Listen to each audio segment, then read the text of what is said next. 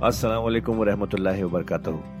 ख्वातीनो हज़रात, आपका कुरान की तफसीर में खैर मकदम है। अल्लाह ताला ने हमारे नबी पाक सल्लल्लाहु अलैहि वसल्लम के ज़रिए एक ऐसी नेमत, एक ऐसी गाइड अता की है, जो हमारी ज़िंदगी को अल्लाह की राह पर चलाने के लिए काफ़ी है। और वो गाइड है कुरान मजीद। हम सब ये तो जानते ही हैं कि कुरान पढ़ना कितना सवाब का काम है, कितनी नेकियाँ मिलती हैं, और हो भी क्यों ना अल्लाह के अपने अल्फाज जो है पर क्या हमने कभी ये रुक कर सोचा कि कुरान को समझ कर पढ़ने की भी ज़रूरत है? इसलिए हब हब पर आपके लिए लेकर आया है एक ऐसा पॉडकास्ट जो कुरान की तफसीर समझाने में मदद करेगा। इस पॉडकास्ट का नाम है तफसीर कुरान विद डॉक्टर इसरार अहमद। तो आइए हम सब मिलकर डॉक्टर इसरार के ज़रिए की गई इस कुरान की तफसीर को सुने और अल्लाह की राह पर चलने का वादा करें। ये जो अब तीसरी सूरत आ रही है, इस छोटे ग्रुप की, सब ग्रुप की सूरत हज इसका स्टाइल बिल्कुल मुख्तलिफ़, मिजाज मुनफरिद। लेकिन इस मजमुए के अंदर जो है, अपने उसलूब के एतबार से ये बिल्कुल मुनफरिद है। जैसे सूरह यूनुस, सूरह हूद जोड़े की शक्ल में, सूरह यूसुफ मुनफरिद। अगरचे उसका एक जोड़ा है और वो है दूसरी जगह पर, सूरह ताहा। वो अब जब पढ़ेंगे तो वहाँ और बात वादे हो जाएगी। दूसरा सब ग्रुप उसमें ये दो सूरतें तकरीबन एक मिजाज की, एक एक उनके दरमियान जो है नस्बत जौजियत सूरह राज और सूरह इब्राहिम में। तीसरी सूरत, सूरह हिजर है। अब इसमें जो फ़र्क है, नोट कीजिए। सूरह रात के छह रुकू हैं और तैतालीस आयात हैं। गोया के सात आयात फ़ी रुकू का हिसाब बनता है। सूरह इब्राहिम के सात रुकू हैं, बावन आयात हैं। साढ़े सात आयत फिर रुकू। सूरह हिजर के छह रुकू है, निन्यानवे आयात है। साढ़े सोलह आयात फ़ी रुकू आपको मिलेंगी। ये असल में कुरान मजीद में, मक्की सूरतों में आपको उसलूब का यह फ़र्क नोट कर लेना चाहिए कि जो इब्तदाई सूरतें नाजिल हुई, उसमें आयतें छोटी छोटी रिदम बहुत तेज। जैसे कि पहाड़ी नाले होते हैं, दरिया होते हैं तो उनका पाठ बहुत कम होता है। लेकिन बहाव बहुत तेज होता है। दरिया कुल्हार जिसने भी देखा है दरिया सवाद देखा है, कालाम में या कहीं और तो उनकी चौड़ाई तो कुछ भी नहीं होती। बल्कि दरिया सिंध, ये पूरा जो है, ये शायराय रेशम जो है, उसके साथ देखिए तो नीचे मालूम होता है छोटी सी कोई लकीर पानी की, इसके सिवा कुछ भी नहीं। लेकिन जब वही दरिया आते हैं मैदानों में तो अब आपको मालूम है दरिया सिंध जब दरिया खां के पास से गुजरता है तो वो चौदह चौदह मील चौड़ा भी हुआ करता था। बारिशों के जमाने में चौदह चौदह मील चौड़ाई इसी तरीके से नीचे बावलपुर के एरिया में। तो ये फ़र्क है इस इन आयात का। जो इब्तदाई मक्की सूरतें हैं, आयतें छोटी छोटी उनमें सौती आहंग बहुत नुमाया, उसमें एक मौसीकी और जिना का पहलू बहुत ही वाजे, और उसमें जो है मजामी फैल कर आते हैं खुल खुल कर आते हैं, बड़ी, जो जो मजामी बहुत गहरे होते हैं और बहुत पुख्ता होते हैं। और के मत आयातों बाद में जो सूरतें आई हैं मक्की दौर में ही, उन मिजाज बदलना शुरू हुआ। दरमियानी दौर में कुछ और और आखिरी में आकर अब आयतें बड़ी बड़ी हैं, लंबी लंबी हैं। और ये चीज़ जाकर फिर मदनी दौर में फिर इंतहा को पहुँच जाती है। एक एक आयत, आयतुल कुर्सी, आयतुल बिर, वो हम पढ़ चुके आयतुल दैन, एक आयत कितनी बड़ी। फिर वहाँ ज़ाहिर बात है कि वो रिदम भी उतना नुमाया नहीं रहता। जितना कि आप सूरह काफ में देखते हैं सूरत नजम में देखते हैं, सूरह रहमान में देखते हैं, सूरह वाकया में देखते हैं, सूरह मुल्क में देखते हैं, ये जो सूरतें हैं आखिरी जो दो ग्रुप्स की हैं, इन्हीं की तरह की एक सूरत, ये सूरह हिजर है। असल में जमाना नजूल के एतबार से ये इब्तदाई चार सालों की सूरत है। अब यह कि मुसहफ में यहाँ क्यों रखी गई है? अब मैं बहुत जुरत करके एक बात कह रहा हूँ, अल्लाह आलम। मैं ये समझता हूँ कि ये जो कि इन सूरतों का ये सिलसिला बहुत तवील हो गया और इसमें एक तरह की मोनोटनी सी पैदा हो रही है। मदामी जो है, तकरीबन एक ही तरह के दोहरा दोहरा कर आ रहे हैं। वही एक उनका मुतालबा मुआवजा दिखाओ, हिस्सी को निशानी दिखाओ, उसका जवाब तो रद्द कदा जो है, ये तमाम सूरतें जो हमने पढ़ ली है, पाँच सूरतें इनके अंदर मिजाज एक ही है। तो गोया कि उस मोनोटनी को अल्लाह ताला ने चाह के खत्म करके और इब्तदाई दौर की एक सूरत जिसका मिजाज मुख्तलिफ़ है इन सूरतों से, उसको यहाँ शामिल कर दिया गया। अलबत् यह है कि सूरह शुरा जो है, मैंने आपको बताया था कि दो सौ सत्ताईस आयतें हैं उसकी, कुल चौदह रुकू है। तकरीबन यही औसत बनेगा उसका, सोलह सत्रह आयतें हर रुकू के अंदर, सूरह शौरा उससे बहुत मुशाबे है इस सूरह हिजर का मजमून। दूसरी बात यह नोट कर लीजिए कि यहाँ पर खासतौर पर वो जो मैंने आपसे अर्ज़ किया था कि जो पारों की तकसीम हुई है, उसमें कोई हिकमत पेश नज़र नहीं रखी गई, और ये दौरे साहबा में था भी नहीं। अब देखिए कि सूरह हिजर की सिर्फ़ एक आयत है ये जो तेरहवें पारे में शामिल है। और उसके बाद पूरी सूरत जो है रोबामा यमदुल्लजीन कफरू, ये पूरी जो है दूसरे पारे, चौदहवें पारे के अंदर है। यही सूरत हम देख आए हैं सूरह हूद के अंदर। सूरह हूद की सिर्फ़ चंद आयतें हैं कि जो ग्यारहवें पारे में थी। इसकी पाँच आयतें जो है, ये ग्यारहवें पारे में और बाकी पूरी सूरत बारहवें पारे में। तो पारों की तकसीम जो है, ये असल में को बाद के जमाने में की गई है और इसमें इन चीज़ों को मद्देनजर नहीं रखा गया। जबकि मंजिलें पूरी पूरी सूरतें। तीन सूरतें, पाँच सूरतें, सात सूरतें, जैसे कि मैं आपको बता चुका हूँ। मक्की और मदनी सूरतों के ग्रुप है, पूरी पूरी सूरतें। ये ग्रुप जो है, उनके अंदर भी और मंजिलों के अंदर भी। मंजिलों का तस्करा चूँकि दौरे साहबा में भी पाया जाता है। लेकिन यह कि यहाँ पर हम देखते हैं कि पारों के मामले में यह चीज़ मौजूद नहीं है। बिस्मिल्लाहमानीम अलिफ्लाम रा। ये इस सिलसिले की आखिरी सूरत है अब। अलिफ्लाम रा पाँच सूरतें अलिफ्लाम रा से और एक सूरत अलिफ्लाम मीम रा। तिल का आयात किताब व कुरान मुबीन, ये अल्लाह की किताब की आयात है और कुरान मुबीन की आयात है। रुबमा यमदुल्लजीन कफरू लौकानू मुस्लिमीन। एक वक्त आएगा कि वो लोग के जिन्होंने कुफर किया था, हसरत के साथ कहेंगे, काश कि हम इस्लाम ले आते। वो वक्त आएगा। इनका कुफर इनके लिए हसरत बन जाएगा। जर हम या कुलू व यतमकता ए नबी छोड़िए इनको, नजरअंदाज कर दीजिए, अपनी तवज्जो इनकी तरफ़ से हटा लीजिए। ये खा पी ले, तमत्तो कर ले, फ़ायदा उठा ले, ज़मीन के अंदर रहकर, जो खाना पीना है, जो चढ़ना चुगना है कर ले। व युल हिमुल अमल, और उम्मीदें इनको गाफिल किए रखें। ये जो युल है हिमुल अमल है, अल्हा युलही इल्हा अन, गाफिल कर देना। हदीस में आता है, माकल्ला व कफा खैर मिम्मा कसुर व अल्हा। अगर कोई शय कम है लेकिन किफायत कर जाए, आपकी ज़रूरत पूरी हो जाए, ये उससे कहीं बेहतर है कि ज़्यादा हो और वो गाफिल कर दे। अगर ज्यादती है फरावानी है, रिस्क की सरो सामान मौजूद है, हर चीज़, कोई ज़रूरत कभी अटकती नहीं तो अल्लाह याद नहीं आएगा, अल्लाह से गफलत हो जाएगी। इससे बेहतर यह है कि ज़रूरत तो पूरी हो जाए, किसी के सामने दस्ते सवाल दराज न करना पड़े, लेकिन यह कि इससे ज़्यादा न हो, कि ताकि गफलत न हो। माकल्ला व कफा खैरूम मिम्मा कसरा व अल्लाह अल्लाह को मुतकासुर वो सूरत मुबारक का दिल में रखिए। वह युल हिमुल अमल तूल अमल कहलाता है। ये इंसान लंबे लंबे नक्शे बनाता चला जाता है। मैं यूँ करूँगा, फिर ऐसे करूँगा, फिर इस तरह करूँगा, फिर इससे यह कि वो कारखाना बना लूँगा, फिर एक और कारखाना बना लूँगा, या यह कि अपने प्रोफेशन के अंदर ये काम करूँगा, इस तरह आगे बढ़ूँगा। इसी में मगन रहता है, ज़िंदगी खत्म हो जाती है। फसौफ यालमून तो करीब उन्हें मालूम हो जाएगा और उन्हें हकीकत जो है उन पर मुनकशिफ हो जाएगी।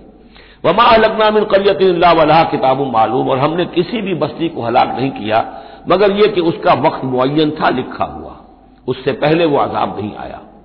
माँ तस्बे को बिन उम्मती नज़र वो माँ यस्ताखिरून। और जब वो वक्त आ जाता था तो न कोई उम्मत वो उससे पहले आगे बढ़ सकती थी, और न वो आगे हो, न वो पीछे कर सकते थे। वो वक्त तो मुन है अल्लाह का तो ना वो पीछे कर सकते हैं, ना उम्मत आगे बढ़ सकती है।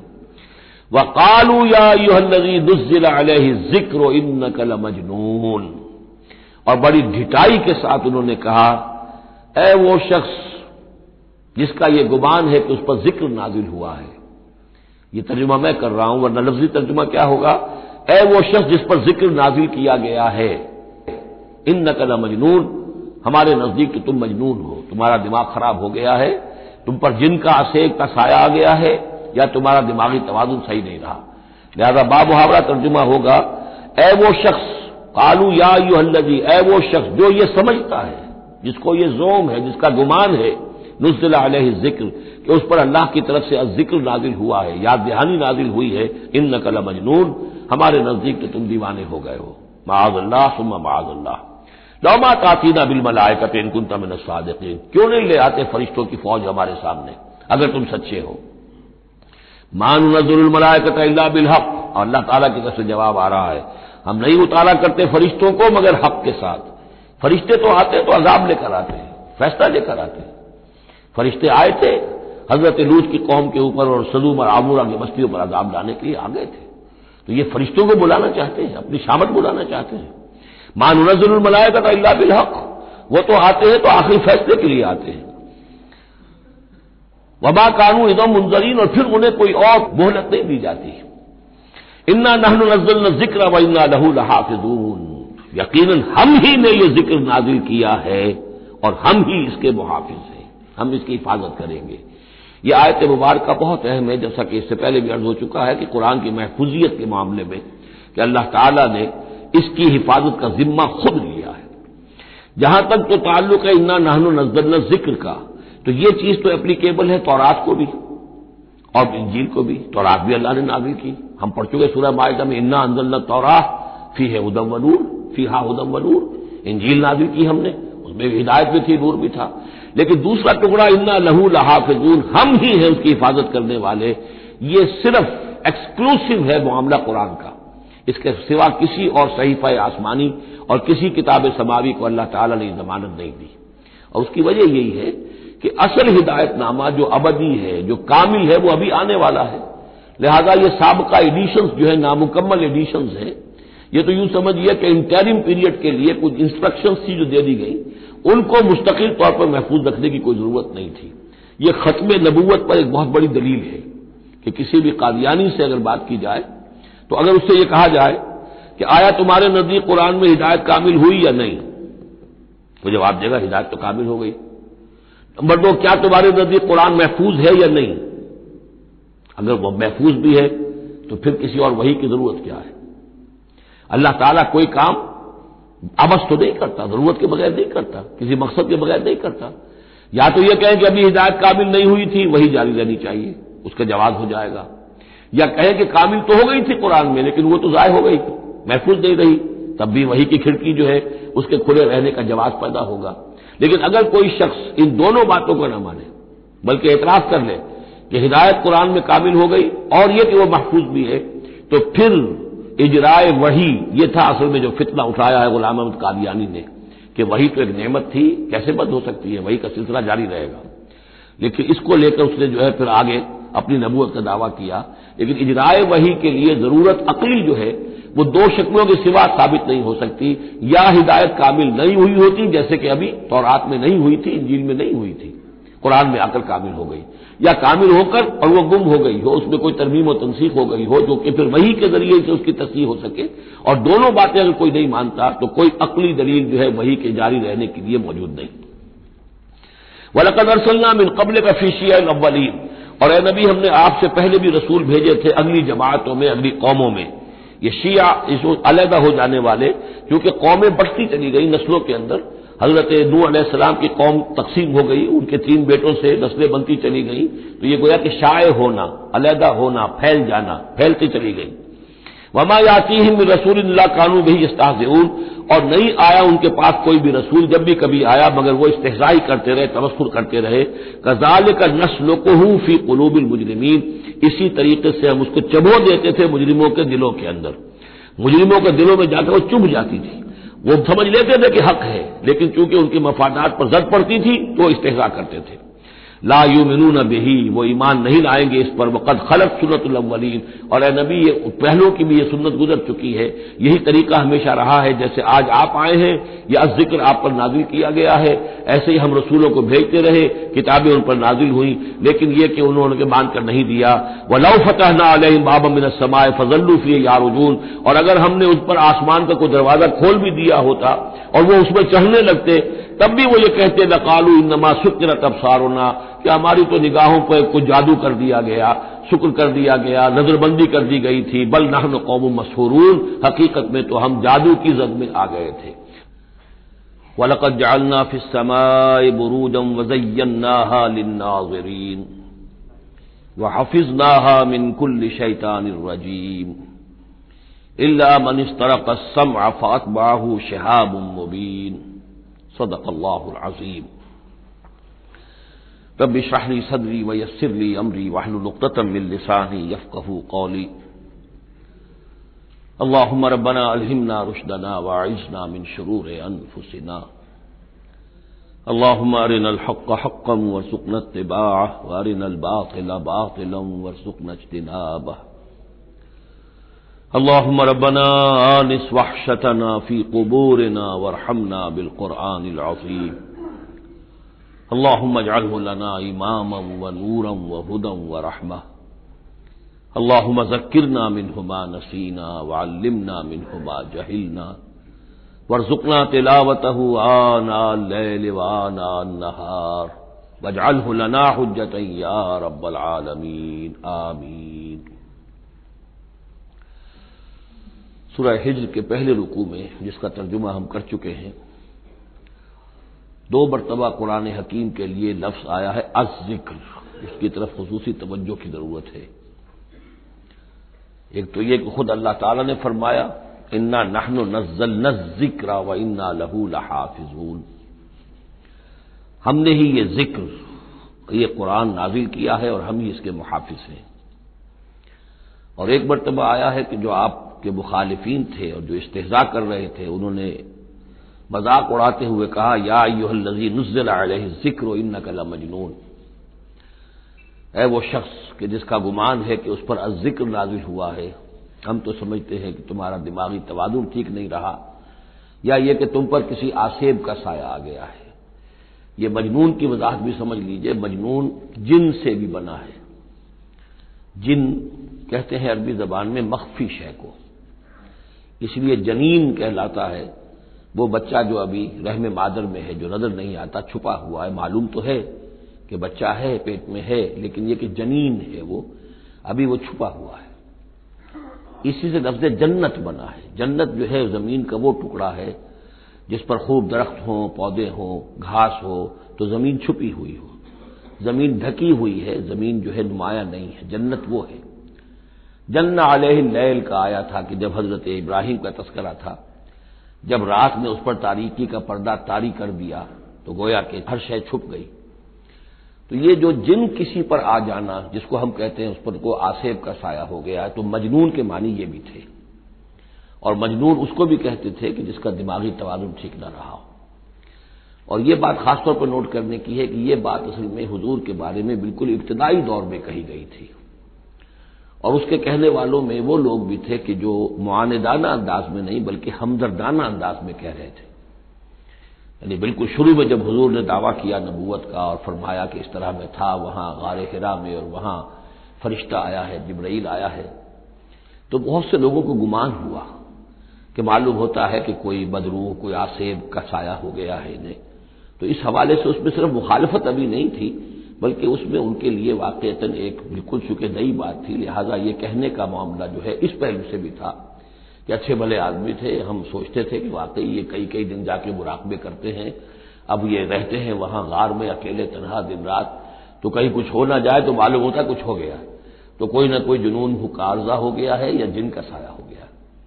तो इस लफ्ज को भी समझ लीजिए और जो बताना था वो ये है कि सूरह नून जो कि बिल्कुल इब्तदाई दौर में नाजिल हुई है, जिसका नाम सूरह कलम भी है, उनतीसवें पारे की दूसरी उसमें भी यही बात जो है कही गई है। इसी के हवाले से मैं आपको बता रहा हूँ कि यह सूरह मुबारक जो है बिल्कुल इब्तदाई दौर की सूरतों में से है, इसी मुशाबहत की वजह से। कुरान मजीद का ज़िक्र होना इस मानी में है, कई मरतबा वाजे कर चुका हूँ कि कुरान का फलसफा यह है कि जो ईमानी हकाइक हैं, खासतौर पर अल्लाह की ज़ात का इल्म और उसकी सिफात का इल्म वो रूह इंसानी के अंदर मौजूद है। बस सिर्फ़ उस पर जहूर का पर्दा तारी हो गया। जैसे आपको कोई चीज़ पहले मालूम थी, अब याद नहीं रही। मालूम थी, लेकिन अब भूल गया।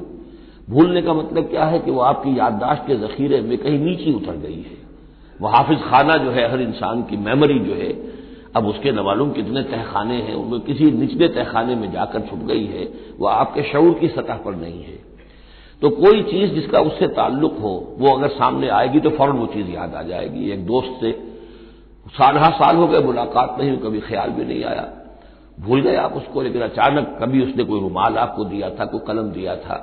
आपने ट्रंक में रखा हुआ था, ट्रंक खोला, वो कलम या रुमाल दिखाई दिया, फ़ौरन दोस्त याद आ गया तो ये कलम या ये रुमाल जो है, ये आयत है, ये निशानी है। इस निशानी से आपको एक भूली बिसली बात याद आ गई। इसी तरह ये आयात आफाकिया, आयात अनफुसिया, आयात कुरानिया, ये आयात हैं, निशानियाँ हैं, याद दिलाने के लिए, ताकि अल्लाह याद आ जाए। हकीकत में अल्लाह ताला का इल्म और अल्लाह की मारफत सोई हुई, डॉर्मेंट पोजिशन में, डॉर्मेंट कंडीशन में हमारी रूह में मौजूद है। तो अज ज़िक्र दी रिमेम्बरेंस या दी रिमाइंडिंग, ये असल में वो चीज़ें कि जो रूह इंसानी के अंदर मौजूद हैं लेकिन जिन पर जहूल के और निशियान के पर्दे पड़ गए हैं, उन पर्दों को हटाकर ताज़ा करना। तो खातिनों हजरात, ये था आज का एपिसोड।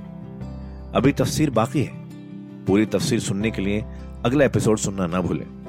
ज़रूरी है कि हम कुरान को पूरी तरह से अच्छे से लफ्ज ब लफ्ज समझें। इसलिए अगले एपिसोड में आपका इंतज़ार है। सुनते रहिए ये पॉडकास्ट जिसका नाम है तफसीर कुरान विद डॉक्टर इसरार अहमद, सिर्फ़ हब हॉपर पर।